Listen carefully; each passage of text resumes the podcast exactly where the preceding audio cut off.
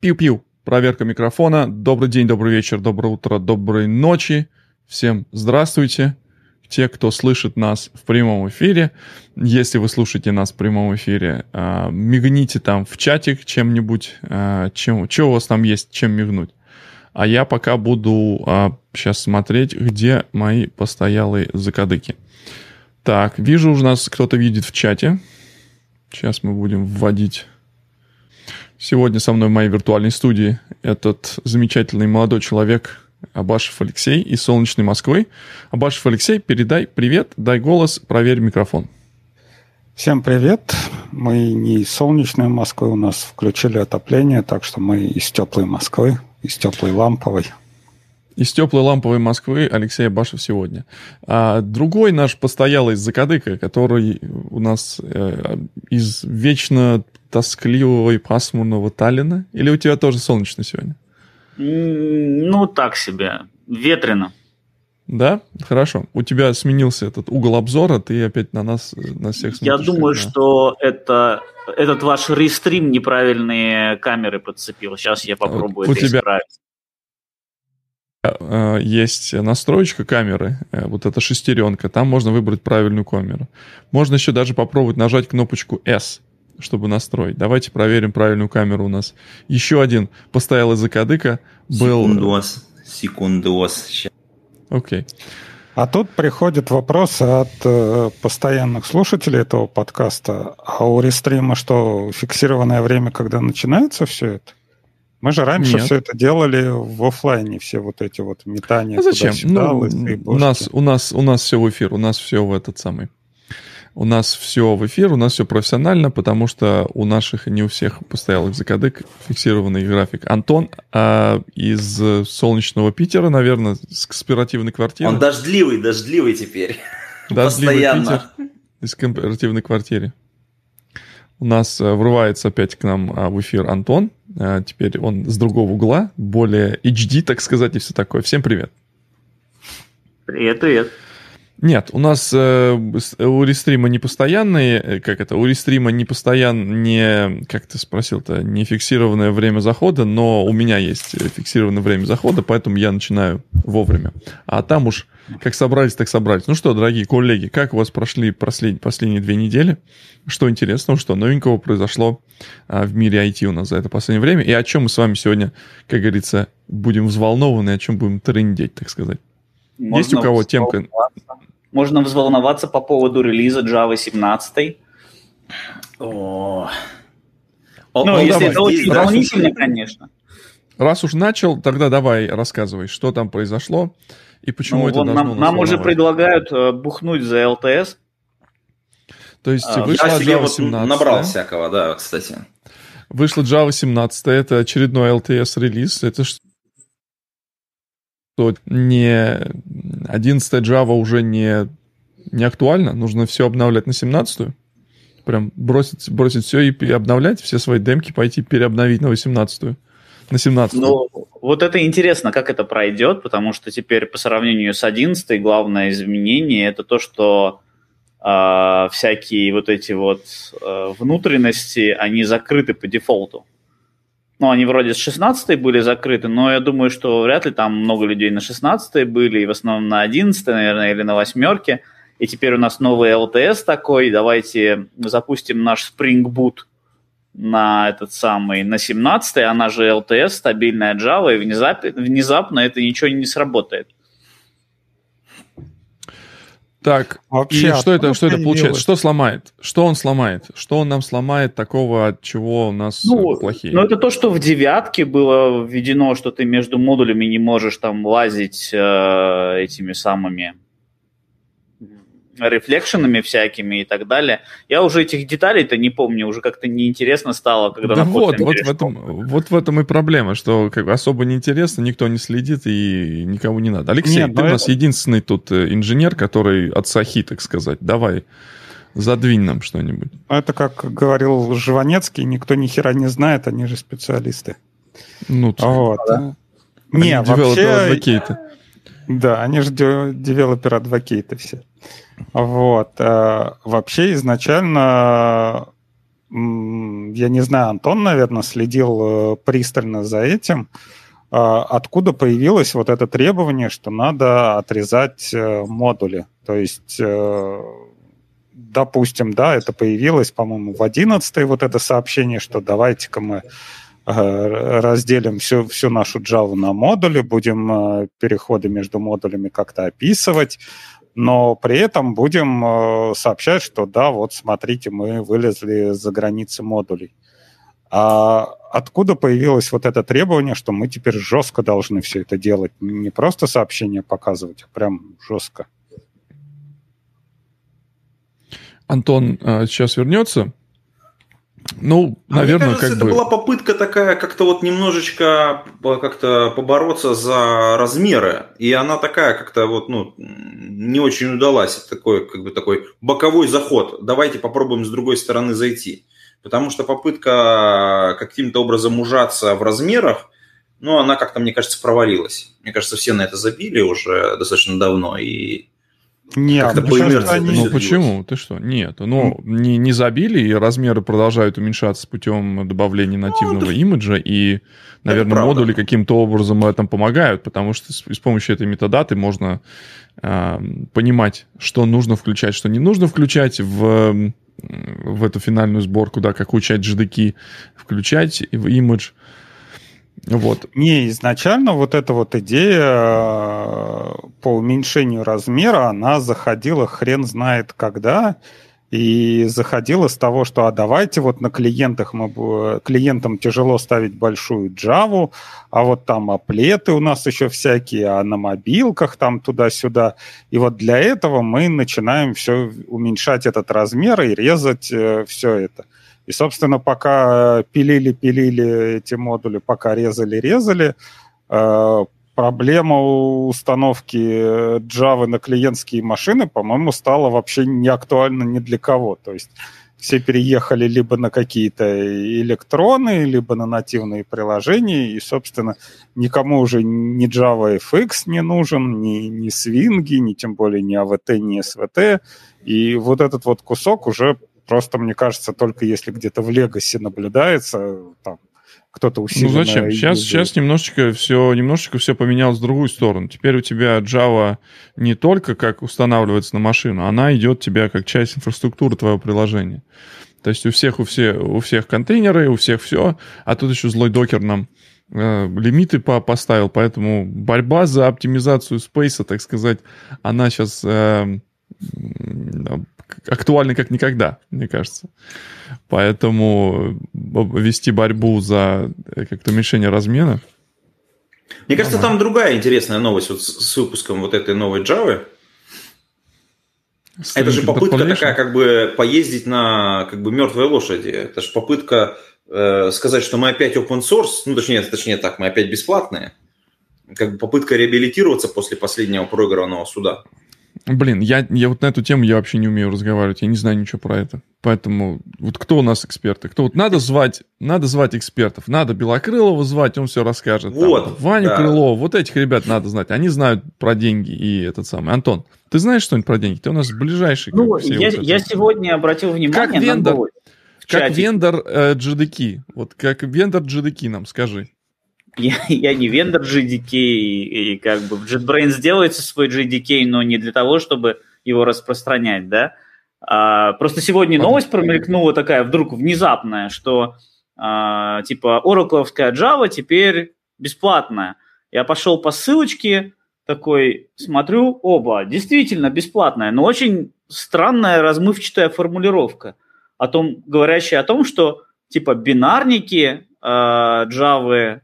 Витя все играется у нас тут с лейаутом, ну да ладно.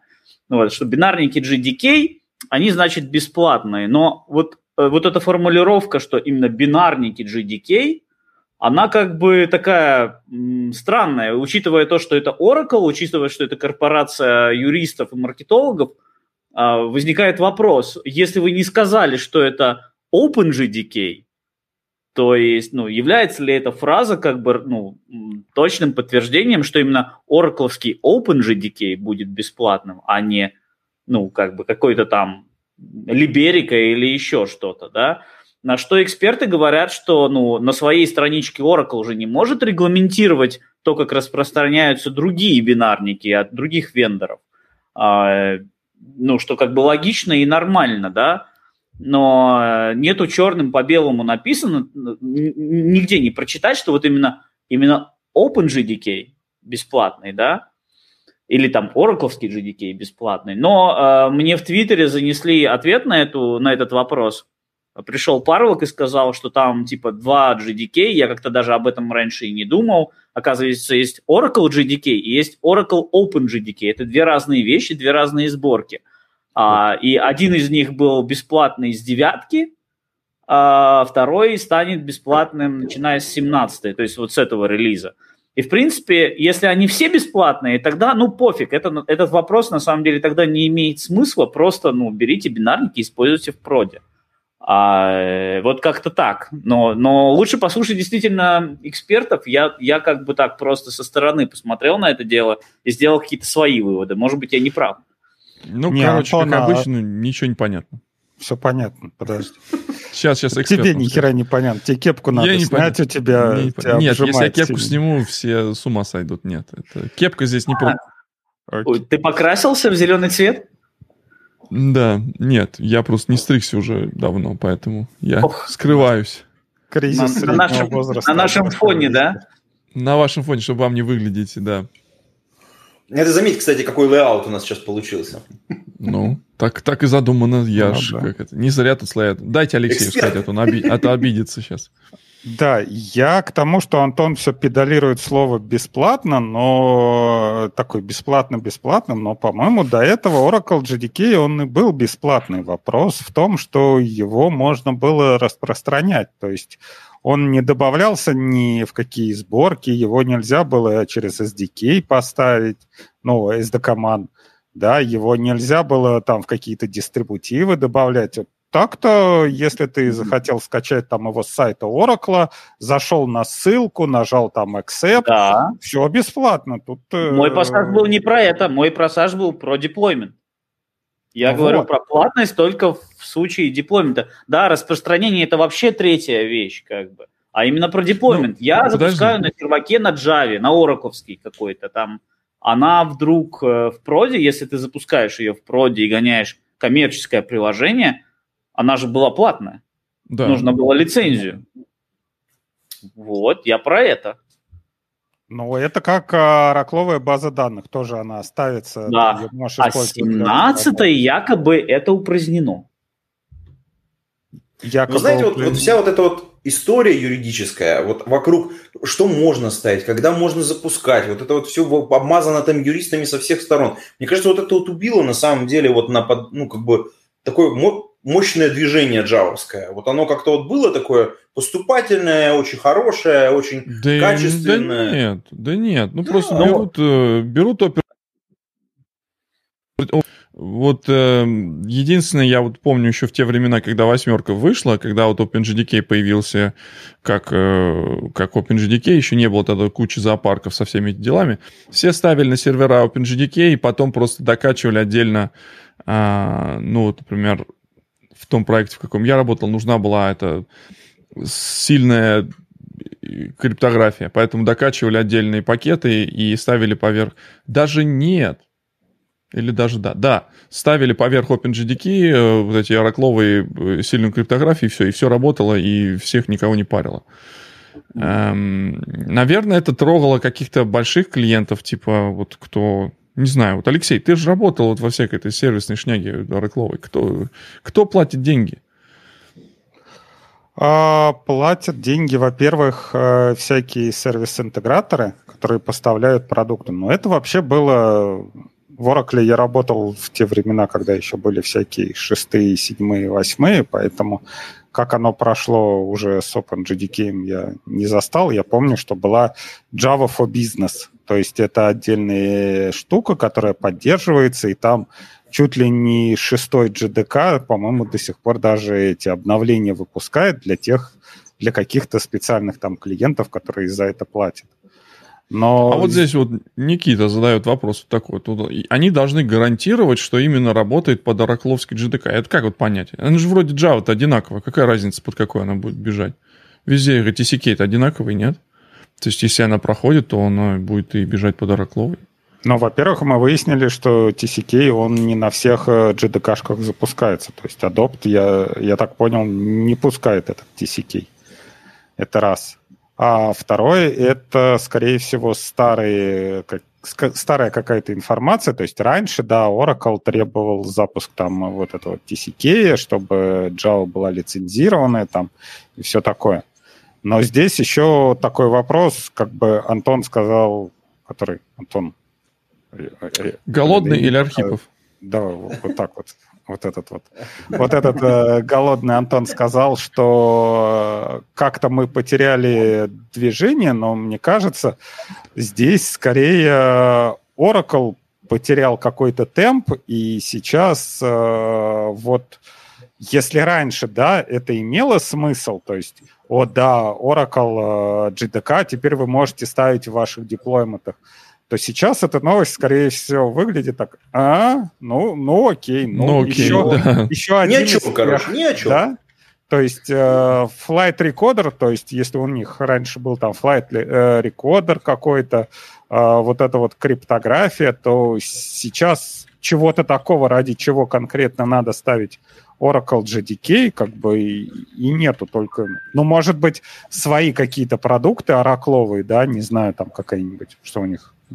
Веб-лоджик, по-моему, или как? Ну, какой-нибудь такой, да, application сервер теперь у них будет требовать, вот ставьте его на Oracle JDK. Ну, как бы и окей.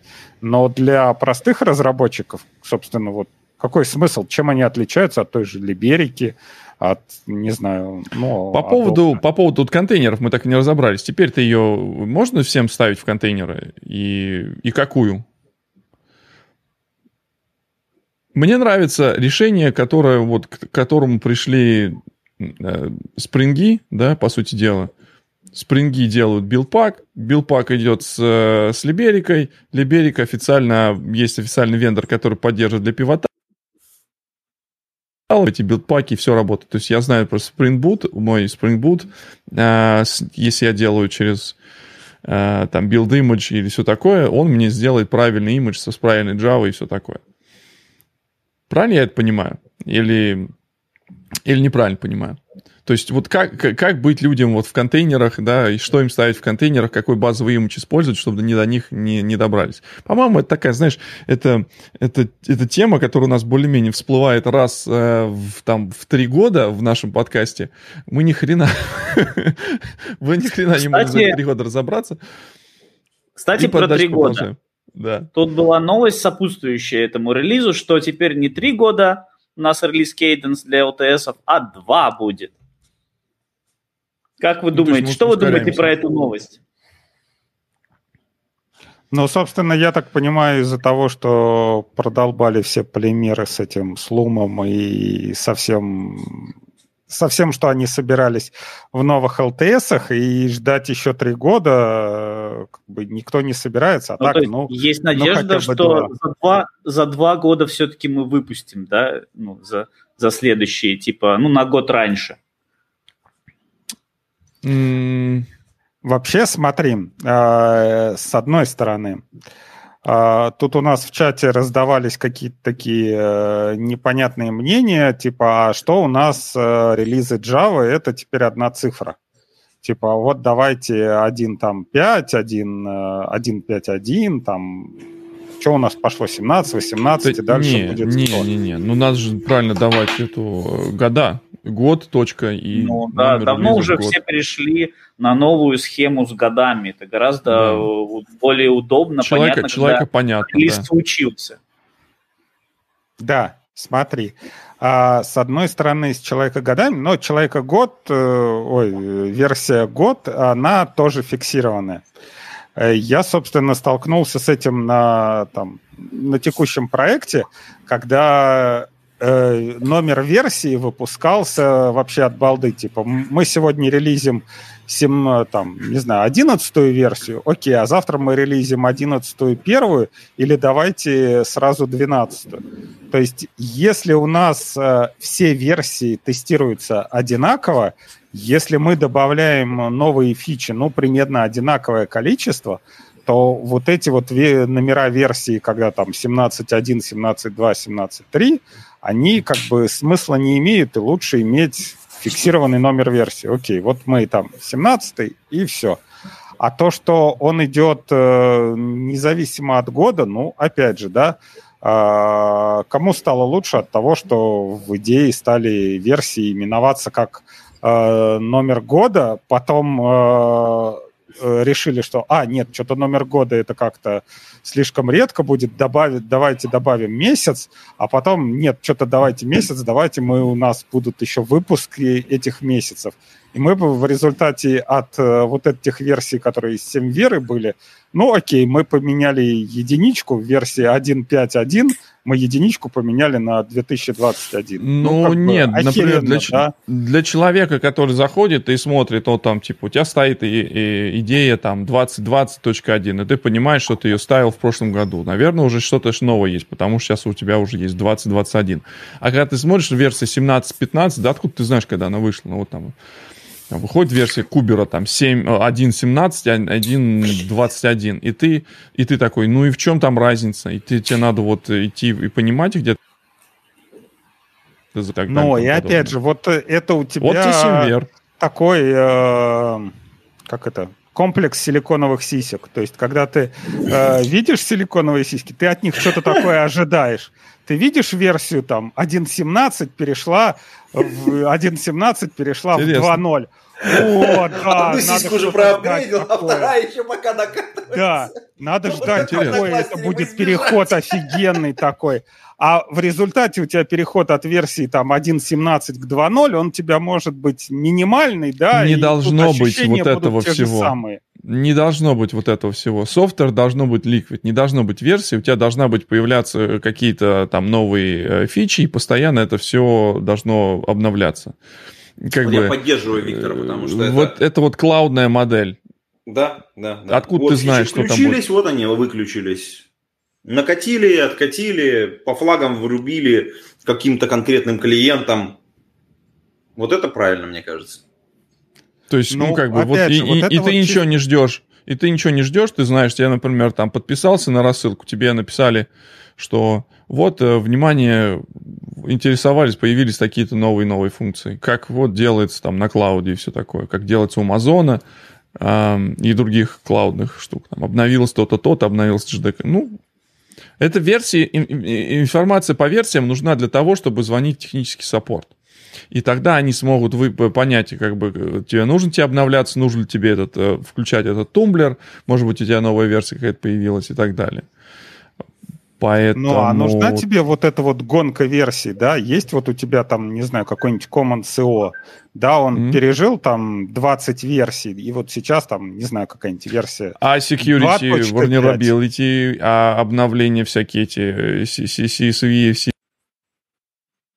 Тебе Commons бежит где-то, а потом тебя ломают и на весь интернет показывают твой Годси, грубо говоря. Как часто они происходят, такие эти взломы? Мне кажется, каждый день происходит. Да, происходит. Как раз этим и пользуются. Проверяют версию, этот Commons.io у тебя какая-то бородатая, и через нее прорывают тебе все. К чему вы пришли? Вам вообще вся эта история с тем, как меняется темп релизов, она как со стороны смотрится. Я так сначала подумал, что как 7 пятниц на неделе, давайте сделаем быстрый кейденс через полгода и потом раз в 3 года ЛТС. Потом, давайте пораньше немножко, 2 года. То есть со стороны это какое-то качание стульев такое, нафига то есть вызывает такое ощущение, что там все нестабильно в разработке. Понятно, что нестабильно. С другой стороны, если я просто не думаю, да, о том, как часто эти версии делаются, LTS-ные, а просто я смотрю на 8 ЛТС, 11 ЛТС, 17 ЛТС, 22 ЛТС. Вот какая к черту разница? Я смотрю вот так, например. Вот вышла там, например, ЛТС. Какая сейчас, например, получается тогда 8 уже не актуальна, соответственно, мне нужно пойти и поменять в своем этом, в Circle CI или в каком-то там, поменять версию, добавить 8.11, чтобы мои тесты прорановались на этой версии, и все. Как бы у меня там обвязки лежат, если что-то там деприкейтно будет ломаться, я буду потом чинить. А если нет, то, ну, просто поменял. Это такой очень как, может быть, неправильный способ, да, потому что я же не выпускаю там софтвер, которым там я должен объяснять всем людям, что они должны... Вернее, я им обещаю, что он будет compatibility со всеми версиями. Я это не говорю же этого. Ну, то есть я как бы... Мне нравится вот процесс, по какому идет там Spring тот же, да, вот у них, мне кажется, более-менее в современном вот этом хаотичном мире более-менее достаточно flexible модель выхода релизов. То есть у них, по сути дела, мажорная версия привязана к LTS, да, то есть появился там, например, там появляется Spring 6, там будет Java 17. А Spring Boot 3 будет под Java 17. То есть, ну, и вот так они как бы идут вслед за этим LTS-ным циклом. Ну, так, нет? Нет, а вообще вы вот этот LTS-ный цикл как-то рассматриваете с точки зрения поддержки? Потому что для меня вообще LTS-ный цикл, ну, по крайней мере, как они это анонсировали. То есть мы вот в течение там 3 лет выпускаем такие типа пробные экземпляры, ну, там, можно сказать, тестовые, да, то есть... Ну, не то, что тестовые, а там фичи обкатываем. Ну, да, мы там закидываем новые фичи, там чего-то делаем, что-то меняем, а вот LTS — это вот такая хрень, которая тебе все сломает. Вот на нее ты должен как бы перекатываться с LTS-версий, и вот ты знаешь, что вот в LTS-версии оно точно у тебя чего-то сломается. А вот эти вот тестовые как бы версии, которые промежуточные, ну, они так, ты можешь себе поставить там, поиграться, посмотреть. Ну, поиграться, посмотреть фичи. Интересное. Ну, не то, что оно сломает, оно как бы... Ну ладно, в любом это был случае хороший вопрос, на самом деле. На самом деле хороший вопрос по поводу сломать, не сломать. А по-другому люди не перелезут. Ну, я бы тут так смотрел, например. Вот, Алексей, ты вот, например, делаешь продукт, который как бы ты волен выбирать, наверное, как, на какой Java он должен бежать, правильно? Угу. Да. Я вот странным образом последние 10 лет работаю в продуктах, которые зависят от версии Java, и нет варианта не выбрать новый LTS. То есть мои пользователи, они как бы берут мой продукт и запускают на своей LTS-ной Java. И продукт заинтересован, чтобы он на новых LTS-ах все-таки работал. Как Kotlin, ну, сегодня можно сказать, что это продукт, с которым я связан, да, так и, ну, в прошлом продукты, которые делал Zero Turnaround, например. Я считаю, вот как идейка делают, вот я теперь не знаю, с какой она версии бежит. Все работает. Она приносит свою JDK. Она автоматически находит все JDK, которые мне запускать надо. И мне по барабану. Ну, то есть... Это если он self-contained продукт. А если ты как бы вот даешь какую-то, ну, не знаю, библиотеку, фреймворк. Ну, лучше всего... Это сложнее. Тут сложнее. Библиотека. Самый, наверное, простой пример, понятный для понимания, понятный для осязания. У тебя библиотечка, там, не знаю, коллекции какие-нибудь, да? Угу. Она замечательно работала под 8, модули ее подкосили, пришла 11, ты сказал, ну окей, теперь LTS я под 9 подкручу, теперь пришла 17, теперь снова у тебя есть какие-то наверняка, ну, вот я привел тебе пример со спрингом. Вот ты вот так и ты живешь, да, и так ты работаешь с этой библиотекой. Вот ты устанавливаешь себе, что полностью отдельная версия. Да? Да. То есть, ну, здесь просто смотри, здесь вопрос ресурсов. Тут возникает вопрос, который Алексей пытался. Сейчас, подожди. Тут как раз вот вопрос с версиями. Знаешь, когда мы, если мы выпускаем версии, которые будут привязаны к году, как мы скажем, что эта версия, как мы узнаем по этой версии, это новая версия, или она все сломает, или ничего не сломает. То здесь такое противоречие. Я, с одной стороны, сам с собой выхожу. Как бы, понимаете, о чем я, да? То есть у нас есть... Ubuntu, да, у нас есть Symver. Вот версии, хрен знает, какая из них там по этому по году. Нет, она там... LTS-ная.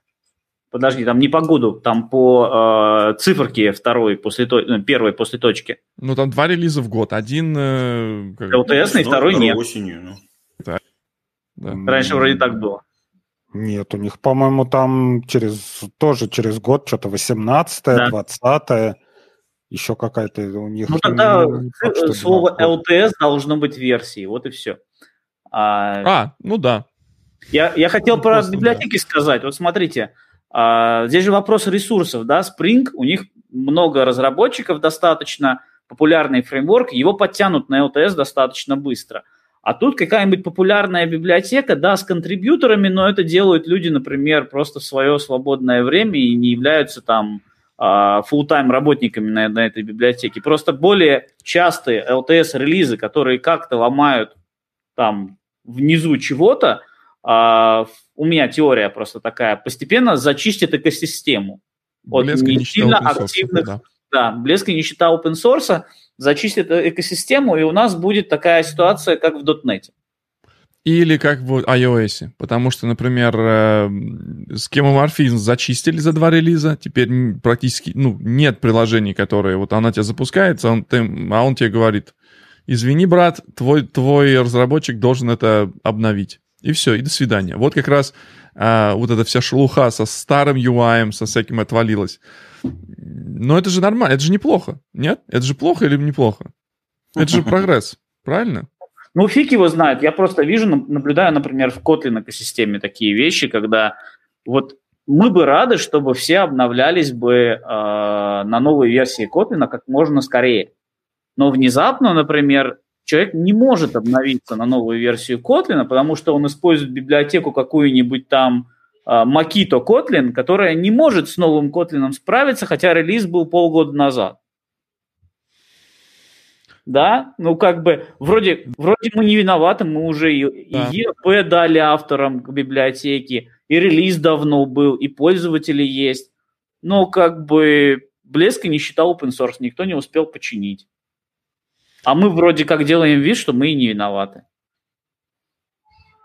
А пользователь ставит себе новый код, и все ломается. Все равно будут винить JetBrains, сказали, что он ломает все. Да. Вот. Ну, я за прогресс, как бы, если библиотека должна умереть, она должна умереть. Если у человека нет времени, желания, сил заниматься этим, то, наверное, так оно и должно быть, да? То есть она уйдет в атик Apache проектов, если она была в Apache и так далее. То есть сансет должен быть какой-то происходить. Но нельзя тянуть. Нельзя тянуть эту депрекационную историю и вот это подтягивание, как это называется, backward compatibility, что у меня с языком сегодня? Вот нельзя тянуть это вечно и жаловаться на то, что типа вот вы Kotlin своим 1.5 сломали мою любимую библиотеку. Не, вообще, если для библиотек будет хорошая, good practice менять мажорную версию вообще. Ну, просто для всех библиотек менять мажорную версию на связанную с LTE. То есть, неважно, это Spring, там, не знаю, какой-нибудь Commons, вообще любая. То есть, вот есть там Commons 2.0, выходит новая LTS, вот смотрите, Commons 3.0, она работает с новым LTS. Все. И вперед. Ну да. И там пойти и добавить всякие какие-нибудь фичи, которые еще компиляцию будут сломать. Ну, я тут выдвину теорию, что это в какой-то мере продуктово-адвокатская работа с сообществом и экосистемой. Вот мы выкатываем новую версию, да, новую версию языка, ну, не знаю, технологии, чего угодно. Мы знаем свою экосистему, мы знаем, что вот такие библиотеки там популярны. С авторами библиотек связаться заранее, потыкать их палочкой, а будете обновляться, а не будете, а почему, а может вам помочь и так далее. Ну, какие-то всегда можно найти варианты. Вот это, ребята, дорогие друзья, пример очень сеньорного, больше, даже сказать, principal-level developer advocate. Человек, который уже стратегически понимает, как нужно подходить. Вот, молодец, да. Как бы слушайте подкаст «Разбор полетов», будет много всяких крутых штук. На самом деле Антон здесь 100% прав. Это реально про... Мы еще матом не начинали ругаться. Это продолбали как бы раковые... адвокаты, как бы при всем уважении к ракловым адвокатам, должна быть вот именно эта работа с комьюнити. Не, может быть, она где-то велась, но не только она должна вестись как бы с каким-то там, кто денег заносит, да, должно, надо, ну, есть библиотеки, которые вот должны знать. Не пивотался с его спрингом, когда, как Антон сказал, там есть деньги, там есть программисты, там есть над чем работать. А есть какие-то популярные библиотеки, те же, ну, азмы, которые все ломают, всем всегда, те же какие-нибудь ассисты, Java-ассисты и прочее, которые уже такие core вещи. Тот же Lombok. Вот IntelliJ ID эти пользователи жаловались, что Lombok плагин. Они пришли и сказали: хорошо, хрен с вами, мы забираем, будем официально саппортить. Будьте рады. Но он все равно поломался после следующего же релиза. Слушай, ну ресурсы все равно людей расписаны. Ну, то есть это же вопрос планирования. То есть у тебя никогда не будет столько ресурсов, чтобы покрыть все. Да, ты возьмешь, выделишь список самых приоритетных там, решений, да, ты будешь им помогать, способствовать всячески, но ты обязательно что-то продолбаешь. Ну, вот в данном случае вот это продолбали. Ну это все про планирование. Это все про планирование и все, конечно, как бы про то, как вы знаете, как бы ваших пользователей. Опять же, вот я не хочу эту тему начинать, но вот у меня Бинтрея до сих пор там бомбит, да, как вот могли продолбать такую. Создали экосистему, притащили юзеров, и стала компания большой корпорацией.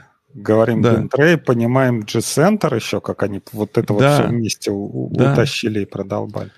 Не, вообще вот этот вот кейс, это прям вот как этот, как он там, Сталин. Гарвардская бизнес-школа. Да, вот так вот усы делает, типа нахера нужны девелопер-адвокаты, то есть вот классический пример, когда компании инвестируют в разработчиков, и разработчики используют продукт, и из-за этого растет экосистема.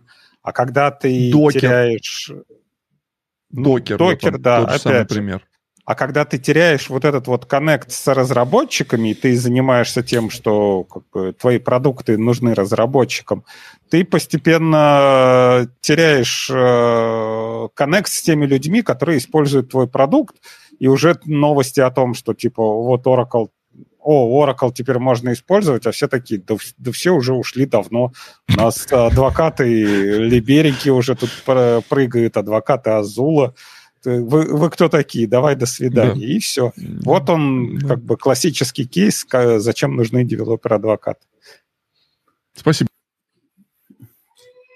Я это не прям знаю, на самом деле как бальзам на душу, конечно. Не поймешь тебя, только когда ты говоришь это в коннотации серьезной, сарказма или как бы хочешь поддеть, но это вот как бы... Это специфика нашего подкаста, специфика нашего шоу. Мы даем вам только информацию, а вы понимаете, перевариваете ее как хотите. Мы же не эксперты тут, откуда мы же... Кстати, вот...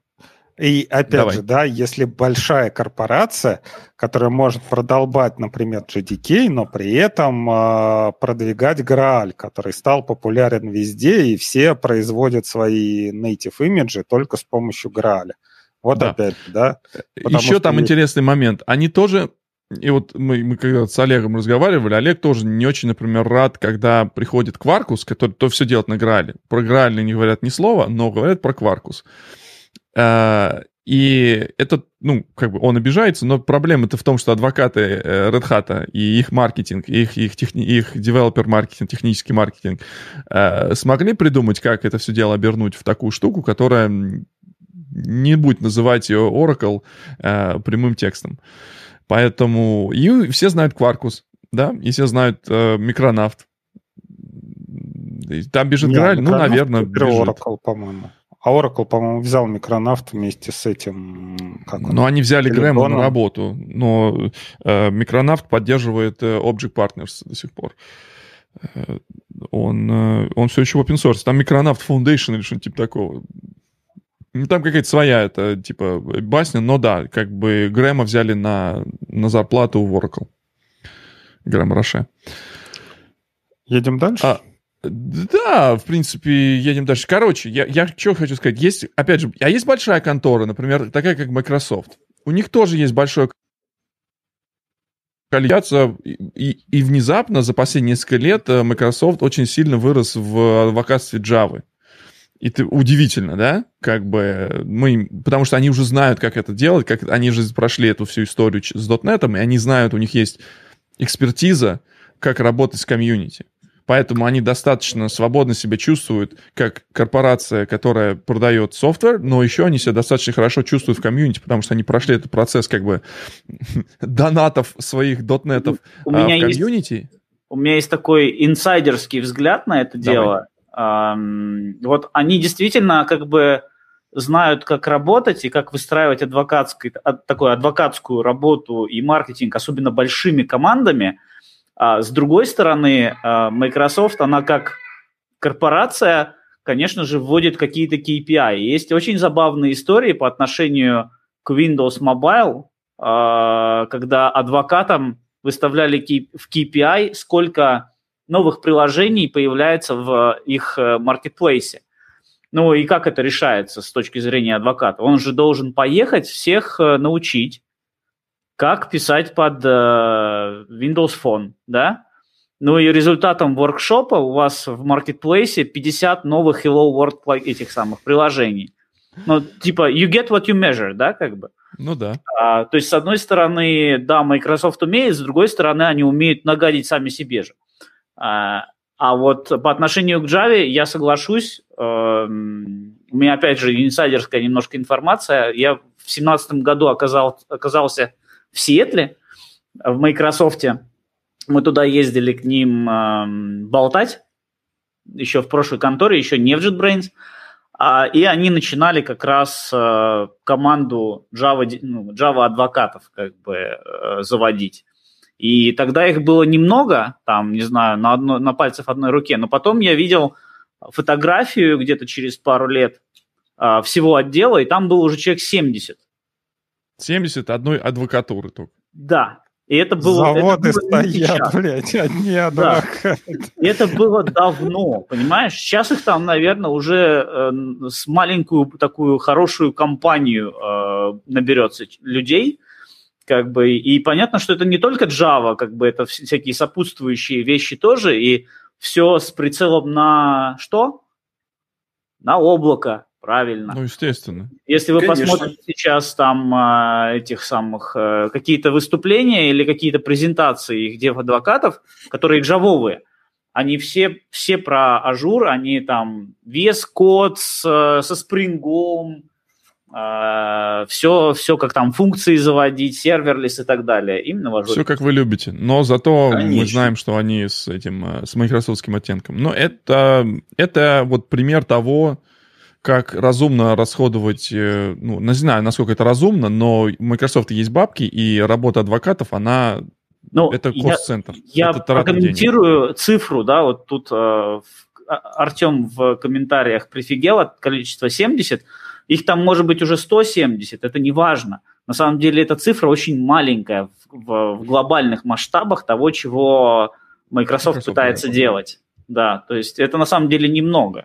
Это по сравнению с другими компаниями.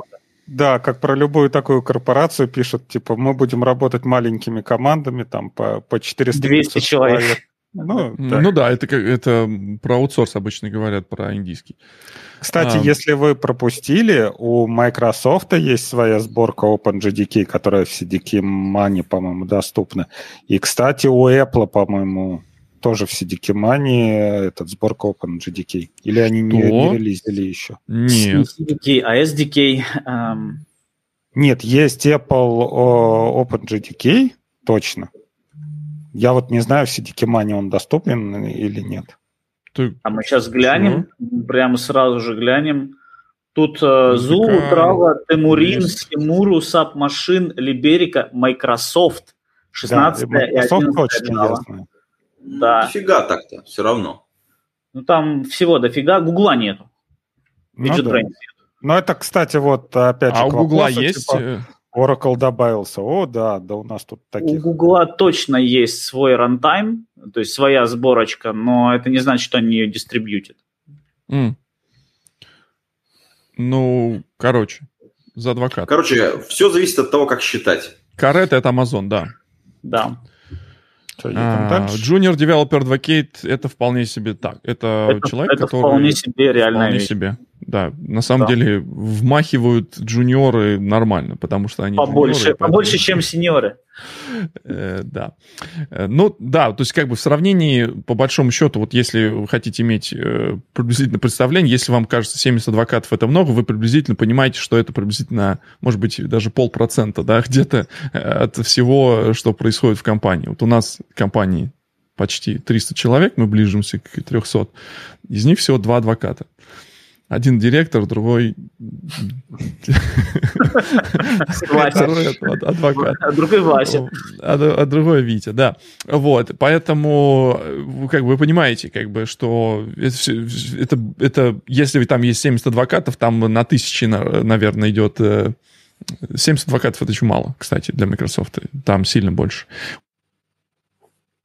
У них как-то отдельно, там много всего, поэтому... И это вот как раз работа, о которой Антон говорит, это вот работа с комьюнити, да, понимать, где что, понимать, что они делают и как они могут помочь, и что они могут сломать людям.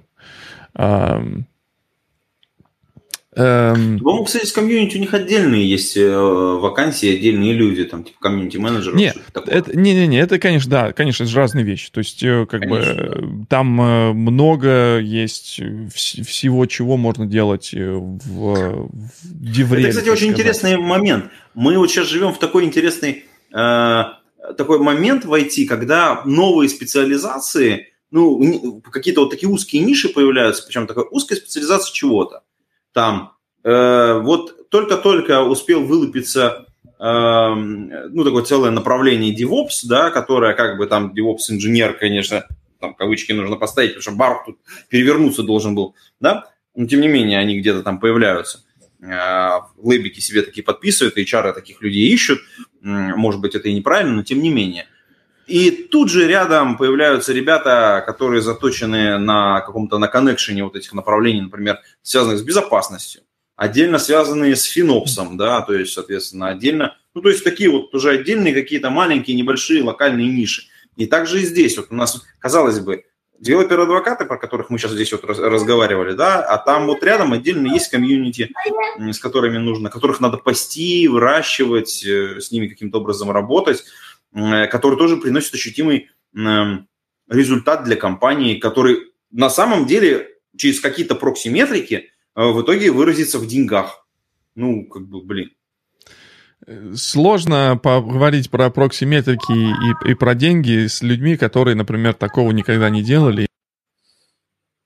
И они по старинке, да, и вот эта адвокатура им как бы не сильно интересна. Они знают, что нужно есть маркетинг, деньги надо вываливать в маркетинг, там есть фаннел, оттуда мы берем лиды, мы там берем, нанимаем студентов, которые делают cold calls, сидят, и вот так мы и продаем, да, то есть чтобы разрабатываем эти лиды. Поэтому, ну,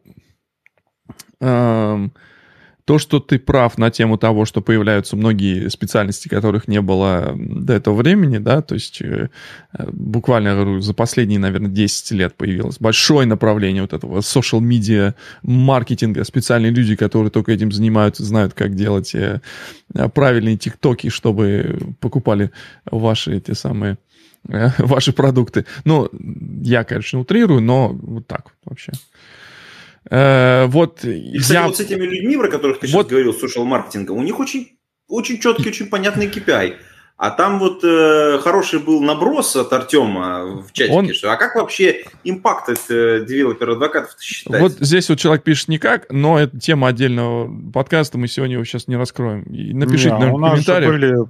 У нас были подкасты как раз про это, про всякие воронки, там как оно все считается. И все считается, все это можно учитывать. Воронки — это только начало. Есть множество различных вещей, но помните одну важную вещь, которую сказал Антон Архипов несколько минут назад. Он сказал, что в зависимости от того, что ты меряешь, то ты и получаешь. Если ты меряешь количество пользователей в систему, то, значит, адвокаты будут нацелены на то, чтобы привести большое... И адвокаты, и маркетинг, и прочее будут нацелены на привести...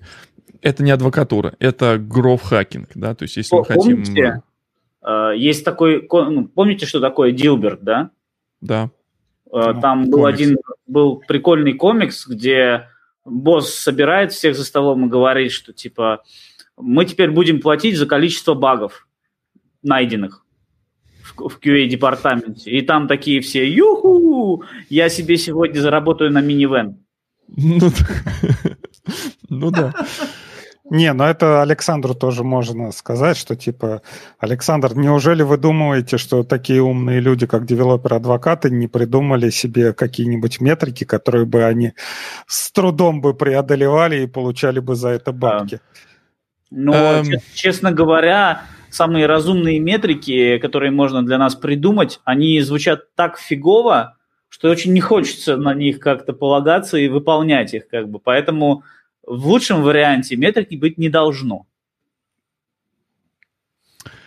Да, но нет. Значит, опять же, мы говорили про Это роль девелопер-адвокатов, это суппортинг-роль. Они не должны брать свои метрики из воздуха, откуда они будут появляться там. Все эти метрики должны, и метрики, и измерение успеха работы этой должны приходить откуда-то. И они должны приходить, и чаще всего они должны поддерживать, в зависимости от того, какой они департмент поддерживают. Потому что в маркетинге департмент и в продукте департмент, у них разные метрики и разные вещи. Очень разные метрики, согласен вообще. Вот в этом заключается большая проблема адвокатуры, где она находится, частью какого департмента она является. Давайте мы в следующий раз, Руслан придет, он нам будет задавать вопросы. Да, в следующий раз мы это дело все обсудим.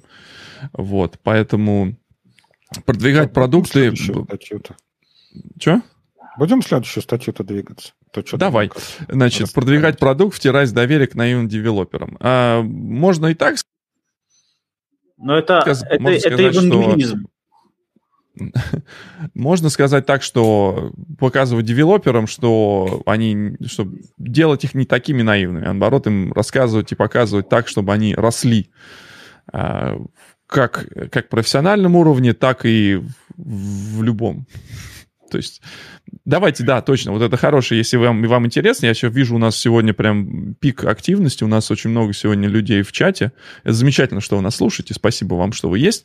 Давайте мы это обсудим. В следующий раз мы призовем какого-нибудь гостя, с которым нам приятно общаться, а не тех, которых Алексей нам приводит. Шутка. Нам всем приятно общаться, все зависит от человека. Всегда зависит от собеседника и насколько он готов нам, так сказать, раскрыться. Простите за этот жест.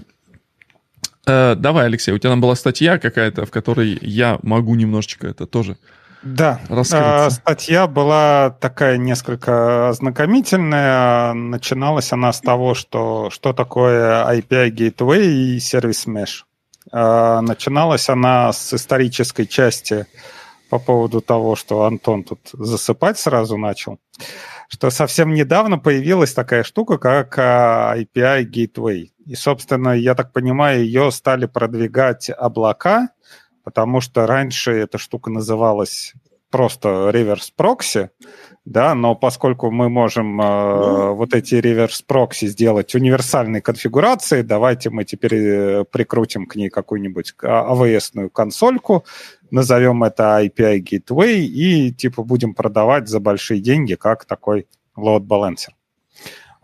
И дальше, собственно, после того, как API Gateway как-то в облаках появился, начали всякие девелопер-адвокаты бегать и орать, что API Gateway — это только то, что снаружи, а вот если вы хотите, чтобы вам было совсем хорошо и внутри, вам нужно сервис Mesh.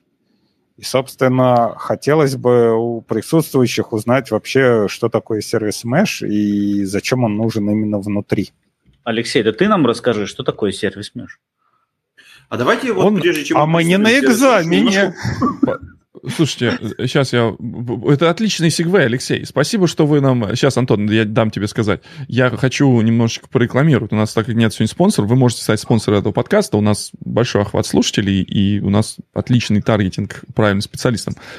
У нас Конг Саммит вот буквально на носу. Неделя с 27-28 будет виртуально, но частично лайв. Поэтому можно зайти, зарегистрироваться. Вот. Там как раз можно узнать и про API Gateway, и про сервис Mesh, и даже как и с этим с Кавкой жить. Вот у меня будет доклад и про API, и сервис Mesh, и Кавку.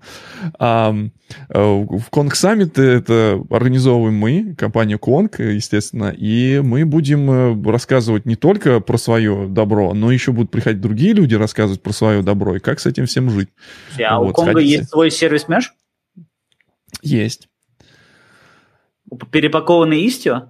Нет, ты что? Ну, это же не наш метод. Это же не наш метод. Ну, давайте я расскажу. Значит, смотрите, Алексей все правильно. Алексей сделал офигенную подводку, он все правильно объяснил, и на самом деле все это... приблизительно так и есть. То есть у нас до этого впереди своих предложений ты ставил какой-нибудь Nginx, запускал несколько инстансов своего приложения, и Nginx их там размазывал, либо раунд-робином и так далее, там подобное. Да? Ставил какой-нибудь Nginx, запускал несколько инстансов. Я себя слышу где-то. Это у кого? Это у кого меня. Я себя слышу? Сорян, это я случайно. Да ничего страшного. Была дальше задача такая, что хорошо, вот у нас есть load balancer, у нас есть Nginx, который умеет все это дело хорошо размазывать. Хорошо бы было бы еще поверх этого разгрузить приложухи, да, то есть мы пришли в мир микросервисов, когда мы начали эти приложухи как бы разбивать эти монолиты, и в часть функциональности, которые выполняют эти приложения, приходилось дублировать. Например, приходилось дублировать часть, которая отвечает за security или там интеграция с какими-нибудь identity management системами, SSO и прочее такое. То есть каждое приложение должно было имплементировать это все само, потому что мы распилили монолит, и теперь каждое приложение должно это уметь делать. Дальше появилась какая-нибудь задача там каждому приложению накрутить там, не знаю, HTTPS, да, то есть если они общаются по HTTP. Всем надо раздать сертификаты. Появилась задача у приложения оставаться и не падать при дидосах. Да? То есть нужно теперь каждому разработчику сидеть и думать, как нам будет быть и что делать. И люди подумали, хорошо, а вот если у нас вот этот стоит впереди нас, вот этот load balancer, да, может быть, мы его нагрузим какой-то дополнительной полезной штукой. То есть мы знаем, что тот же самый Nginx, он умеет делать там SSL-терминацию, то есть ты как бы стучишься в сервис, а дальше он внутри себя уже общается там потому считается как бы защищенная зона или там какая-то зона, что им не нужно там иметь SSL между сервисами и так далее. То есть это прокси постепенно начинал иметь в себе иметь все больше каких-то функций, которые позволяли бы разгрузить вот эти микросервисы. Вот, по сути дела, вот это стало... Почему Gateway? Потому что это вот единая точка входа в твое приложение. Твои приложения могут писаться на любом языке, да, и тебе нужно просто уметь раутинг выглядеть снаружи. Очень...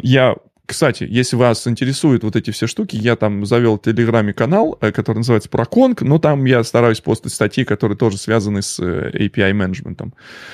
У Uber была офигенная серия статей о том, они объясняли вот их эволюцию, их API-гейтвея, да, потому что у них фронт-энд и бэкэнд, естественно, развязаны, да, фронт-энд пишут там одни люди, бэкэнд пишут другие люди, и разные куски бэкэнда пишут разные люди. Им нужно иметь вот какой-то целенаправленный API, через который вот эти фронт-энды могут ходить. И они писали про эволюцию своей системы, которая вот этот API-менеджмент делала.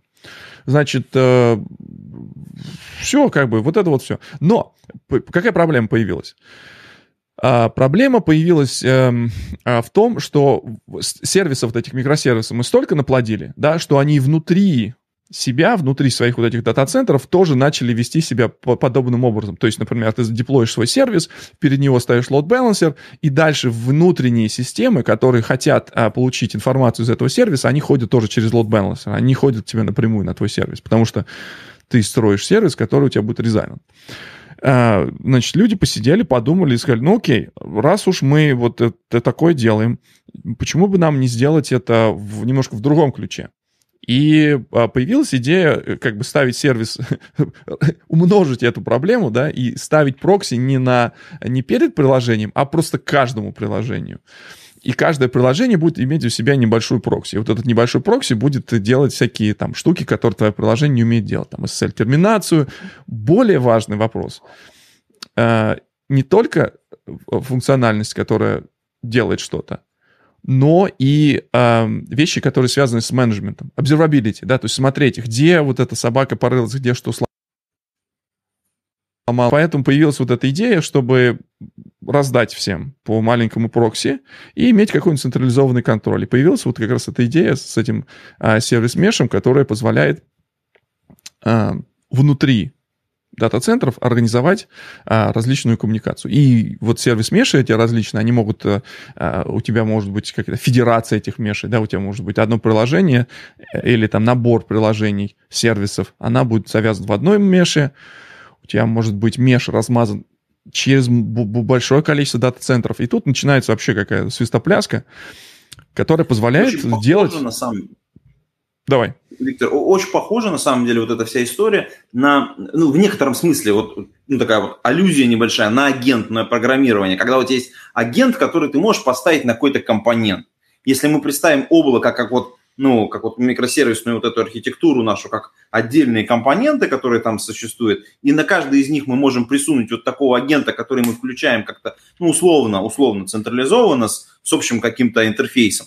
По сути дела, есть вот этот сервис-меш, ну и, соответственно, интерфейс, через который мы это делом управляем. Вот. Но они и не кажется, агент что... может, а этот сайдкар, они, ну, в терминах всяких кубернетов-докеров, это типа сайдкар, который дополнительно к твоему приложению ставится. Но все, здесь все, опять, все так и есть. Опять же, вот вопрос, и, Витя у нас будет продвигать Конг, да, но нормальный человек же скажет, да блин, вы охерели нахера, каждому микросервису ставить прокси. Это же сколько ресурсов-то сжирать будет. Там какой-то стандартный Nginx или это чего-то такое вот? По крайней мере, у вас. Nginx и X, если как это... Я думаю, что люди-то в курсе, да, как это...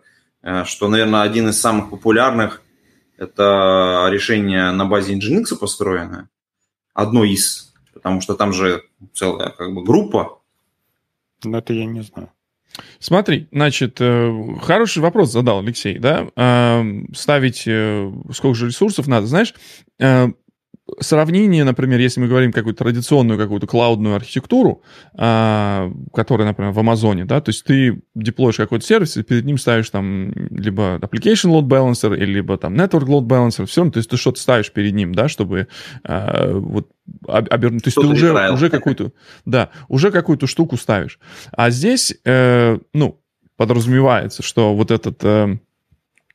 как его зовут, подразумевается, что вот этот вот сайдкар, вот этот прокси, он будет достаточно как бы легковесный, и он бежит внутри твоего, вот, не знаю, ну, я живу в мире кубернетиса, у меня там все поды и все такое, да, то есть у меня внутри моего пода дополнительный маленький контейнерик бежит. И дополнительные ресурсы, да, наверное, все дополнительные ресурсы, но увеличение, как это сказать по-русски, когда у тебя... ты за счет вот это, введения вот этого паттерна позволяешь себе немножечко улучшить поддержку и сопровождение этой системы, да, то есть когда у тебя есть вот эти маленькие сайдкары, которые принимают команду с головного контрол-плейна, да, то это начинает прям вот становиться очень удобно, да, то есть ты там раскатываешь сертификаты вообще не думая, там у тебя нужно обновить, ты их прям обновил и все. Раскатываешь различные политики трафика, да, то есть у тебя там свой какой-нибудь DNS хитрый, который не зависит от других частей там того же Кубера. Но это да, не DNS, наверное, прям сервис Discovery сделать. Который... Да-да-да, ну вот как раз сервис Discovery на основе DNS сделан. Грубо говоря, отвечая на вопрос Антона, что такое ConcMesh? ConcMesh сделан на основе сервис-меша, который называется Kuma. CF-проект, и мы туда активно контрибьютим. Ну, собственно, мы его и начали. Kuma использует, как большинство современных сервис-мешей, использует Envoy как вот этот sidecar, вот эту штучку, которая принимает сигналы. И на самом деле из Envoy берется очень много всяких полезных штук. Envoy изначально как бы планировался с всякими observability штуками, да, чтобы можно было всегда смотреть, что происходит, там, какая там скорость каких там запросов и так далее. Слушай, а вот раз уж ты заговорил про ваш продукт, да. Давай я тебе по нему вопрос задам. Как бы. Вот давай. Он сервис меш, а почему, если мы заходим, смотрим, читаем, он говорит the universal service mesh, да? В чем универсальность? Другие сервис меши не универсальные? Да. Есть сервис-меш, например, самый популярный, которого все прутся, называется Istio. Это продукт, который тоже open-source, но очень сильно контрибьюется Google. Google, во-первых, его не отдал в open-source, Google вокруг него свое... Самое интересное, Google начали делать CNCF для того, чтобы отдать туда Kubernetes, и в итоге Istio они не отдали в CNCF, потому что поменялась какая-то политика партии, и они что-то вот с CNCF не очень задружили, и они его отдали в свою какой-то типа Open Source Commons, какая-то такая новая foundation. Значит, Istio очень сильно завязан на Kubernetes. Там очень много всяких вот этих CRDs, которые связаны, и его, например, нельзя использовать, просто взять и использовать для VM-ок. А Kuma, она может быть использовать этот сервис-меш, можно использовать не только в Kubernetes. Ты можешь использовать его для обычных VM, для железок и все такое. У нас будет... Называется... Вот на Khan Summit, я сейчас тут делаю демки, у нас будет демо, где вот эта сервис-меш размазана по нескольким облакам. Один кусок задеплоен, по-моему, в Кубере, один кусок задеплоен в обычные амазоновские EC2 инстансы, и они объединены в один меш, который можно контролировать с одного места. То есть можно там ему рассылать сертификаты, метрики всякие накручивать и все такое. Вот. Это все за бак? Нет, это все бесплатно.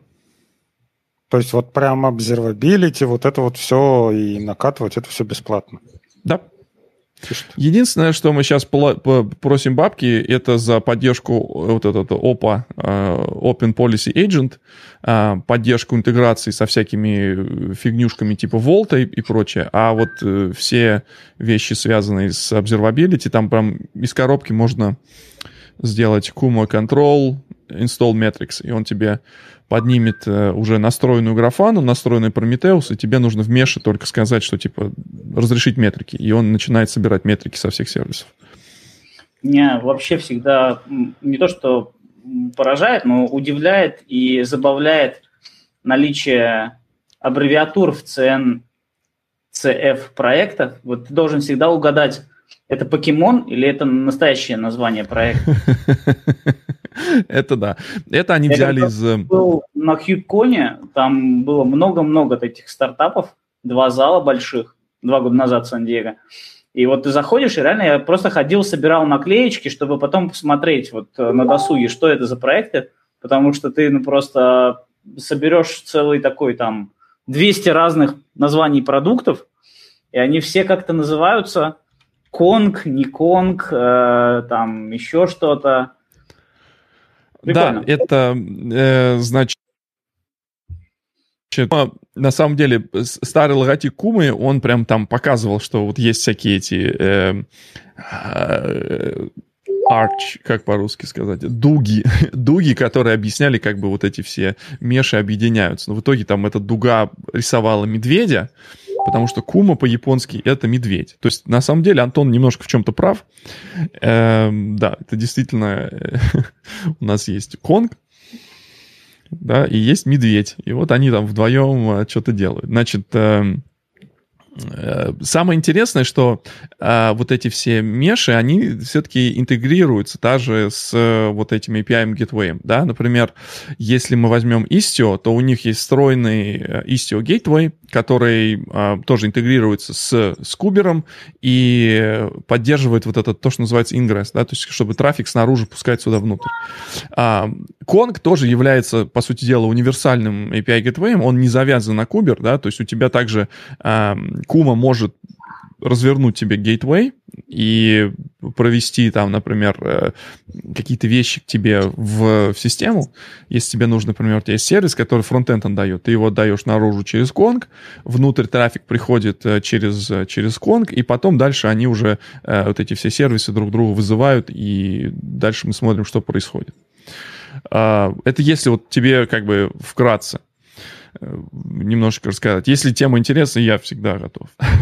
Не, вообще офигенно с точки зрения упрощения разработки. То есть, как раньше, да, было два таких больших лагеря. Одни типа, вот давайте мы все сейчас напишем, а другие были типа, давайте возьмем уже существующие.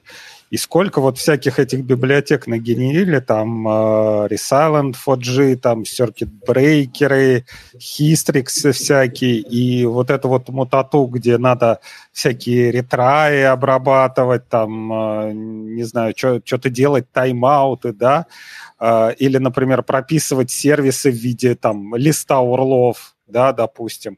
И вот все это пихать в приложение, и теперь появилась возможность от всего вообще отойти. То есть у тебя есть сайдкар, да, с которым ты просто локально общаешься, да, без, ну, там, трафик, не знаю, может, один сетевой пакет один раз в год потеряется, да, и тебе не надо эти сетевые ошибки обрабатывать.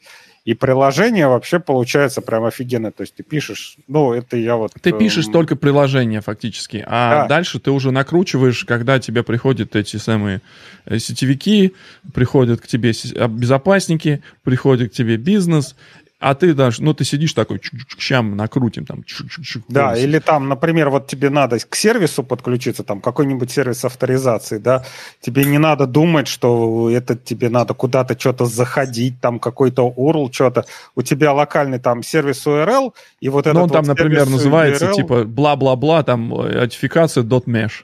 И дальше у тебя вот этот, или там, он тебя разруливает, потому что у тебя уже на внутреннем мешевом DNS все настроено, и тебе просто-напросто всегда... Ну, это, знаешь, это уже, это называется, есть сайдкар, а есть амбассадор, да?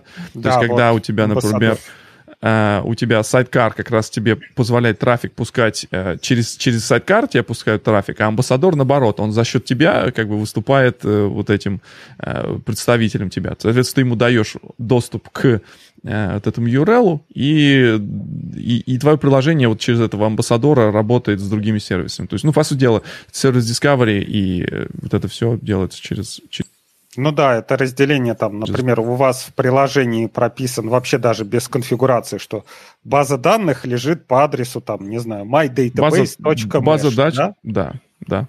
А вот этот mydatabase.mesh — это докеровский амбассадор, у которого уже, который реально настраивается на реальную базу данных, и он кидает вот запросы уже в реальную базу данных. При этом у вас в приложении вообще ни хера, да, вообще уже ни хера нету, вся вот эта логика, она вынесена наружу, и ты пишешь бизнес-логику, вообще не задумываясь об этой мутате внешней.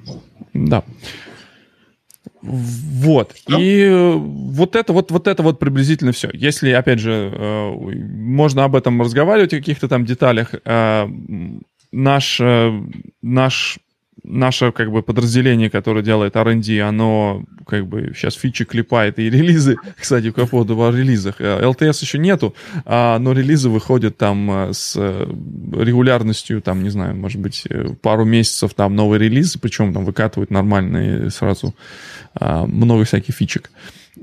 Вот эта универсальность, она на самом деле за собой несет определенный... тоже определенно. Хочется странного, да, то есть говорит, вот у вас есть универсальный меш, а Windows сервера вы поддерживаете? И вот сейчас делаем, вот я вам по секрету скажу. Слушай, тут же вопрос клиента. Приходит клиент, говорит, вот столько денег, вот столько я у вас куплю, вот настолько мы с вами подпишемся, но вам нужны Windows-сервера. Да. И делаете. Да, вот и, собственно, вот эта универсальность, она идет таким интересным, может быть, интересной штучки. Дайте презентацию, послушай, где описано, почему Конг и подобное тебе нужно. Ну, ты интересный. Приходи на Конг Саммит, на второй день я буду делать презентацию, как живут Конг, Меш и Кавка. Вот тебе. Красавчик. Да, только что все продал, да.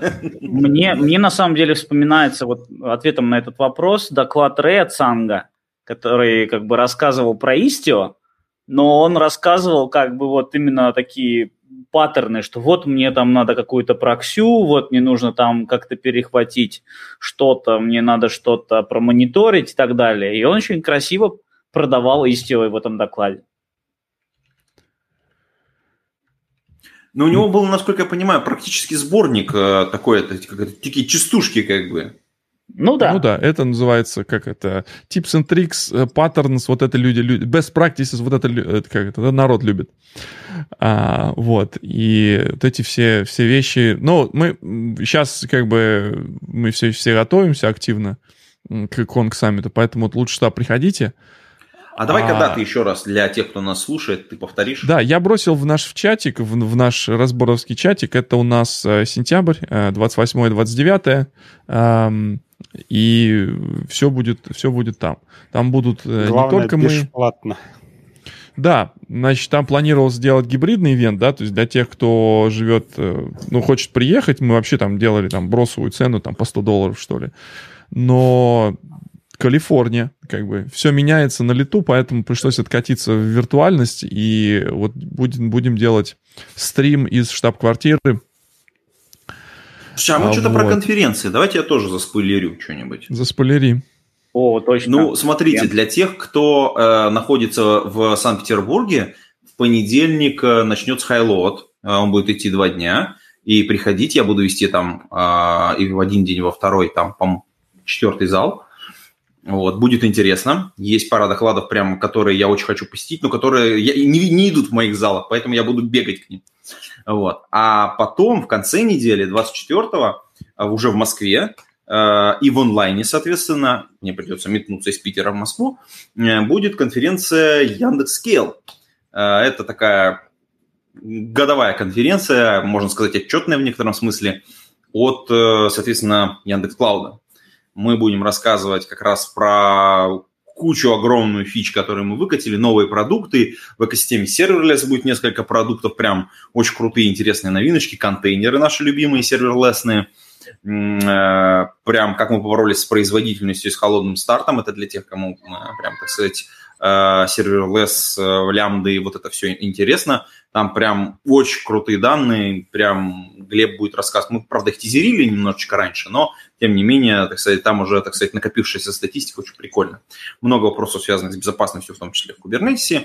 5 треков, целый день с начала до конца я буду вести, а, соответственно, мои коллеги будут фигачить в 5 потоков. Будет интересно, приходите. Ссылочку тоже попрошу, наверное, коллег бросить в чатик. Там еще прямо перед этим, вот понедельник будет конференция, Антон сказал, а еще прямо перед этим в эту субботу будет Тек-трейн. И туда стоит сходить хотя бы из одного доклада. Там будет Тагир рассказывать про 17-ю Java. Вот. Как мы, подвели весь выпуск, считай, были тизеры или доклад Тагира на Тек-трейне. Значит, ссылочки нас, удивительное дело, не пускают в... Надо будет посмотреть потом в настройки. Я забыл в этот раз включить чат-оверлей, как у нас в прошлый раз было хорошо, мы там все ржали, сидели. Значит, ссылочки приходите к нам в чат, в телеграм-чат разбора полетов. Сейчас мы вот выведем чат чуть-чуть. Что-нибудь напишите в чат, для вас будет выведен. Да, и Антону, во-первых, вопрос из чата. Вот этот скейл, Яндекс.Скейл, как туда попасть? Это платно или по инвайтам? Нет, это бесплатная история, соответственно... И надо ли чипироваться и всякие анализы? Чипироваться не надо, все в онлайне, приходите. Сайт очень простой, scale.yandex.ru. Приходите, это конференция открытая, регистрируйтесь там. Прикольное расписание на 5 треков, выбирайте, накликивайте. Еще раз, это онлайн? Интересно. Ты же сказал, ты в Москву собрался. Ну, блин, я ж веду из студии, ты понимаешь, мне же надо вести. А, вы типа из студии? Конечно, там? Конечно, да. Окей. Да. Поэтому я еду в Москву, а все остальные могут подключаться. Там что-то какое-то количество регистраций из Казахстана, блин, прям бомба-пушка. Ну, раз уж голодный тут хвалится, что он будет вести, я буду вести Конг Саммит, поэтому кому интересно слушать, кому слушать интересно мой этот самый... Как вы называете его? Грассирующее. Ну да. Вот. Вы приходите, слушайте. У меня будет еще ко-хост. Scale Yandex.ru. Вот еще раз, да. Scale Yandex.ru. Поэтому мы тоже решили сделать, по примеру, как делают Jagru, сделать с лайв-ивент с живыми спикерами. Некоторые доклады будут предзаписи, некоторые доклады будут лайв. Keynote будет лайв. О, кстати, приходите, мы там еще будем анонсировать одну крутую штуку. Это вот для любителей Lua. В этом чате. Подожди. Ты глубоко зашел. Да. Приходите. Там будет прикольно у нас. Прям вот сейчас работа кипит. Жопа в мыле, как обычно, как всегда. Вот, поэтому работаем. Короче, ребята, значит, давайте расходиться, потому что дальше следующим этим действием у меня идет митинг.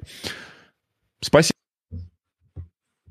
Всем прям присутствие было наших постоялых закадык, и отличное присутствие наших слушателей было в чате. Спасибо, что вы приходите. Я прям вижу, сегодня мы не то что бьем рекорды, но, блин, стабильные наши 35 зрителей в эфире. Это наше все. Это уже больше, чем количество наших... Мы уже их всех знаем поименно. Ну, практически всех, да. Вот Артем ходит, Никита ходит. Вот кто у нас еще тут ходит? USB здесь. Да. Здесь все. Все здесь, да. Приходите к нам еще. Подкаст у нас качайте, где вы слушаете сейчас подкасты. У всех свои подкасты слушания. В принципе, практически везде мы есть, потому что мы выкладываемся через iTunes, и они iTunes разливаются везде. Все парсят. У нас мы стараемся выходить с регулярностью раз в 2 недели, потому что мы попадаем в конфликт со звоном программного комитета конференции DevOps, поэтому надо 1 неделю показаться, а 1 неделю... Кстати, на DevOps тоже записывайтесь, там меня тоже, кстати, попросили этот доклад. Кстати, я даже ни при чем, это все совпадение, это все. Записывайте на DevOps, а будет доклад про прокси, сайдкары, сервис-меши и можно даже немножко кавки. Со мной сегодня в моей виртуальной студии были постоялые закадыки. Погнали по этому самому. Это Антон Архипов из солнечного Таллина. Всем пока. Антон Черноусов из Санкт-Петербурга загадочного, затуманенного. Пейте кофе, пишите Java. Пока-пока. Абашев Алексей из теплой Москвы. Он в свитере оделся, все хорошо. Да. Пейте кофе просто. Просто без Java. Как говорится, да. Всем have a nice day, как говорится. Вот вам с моим гэшным акцентом. Приходите к нам в эфир. Всем пока-пока.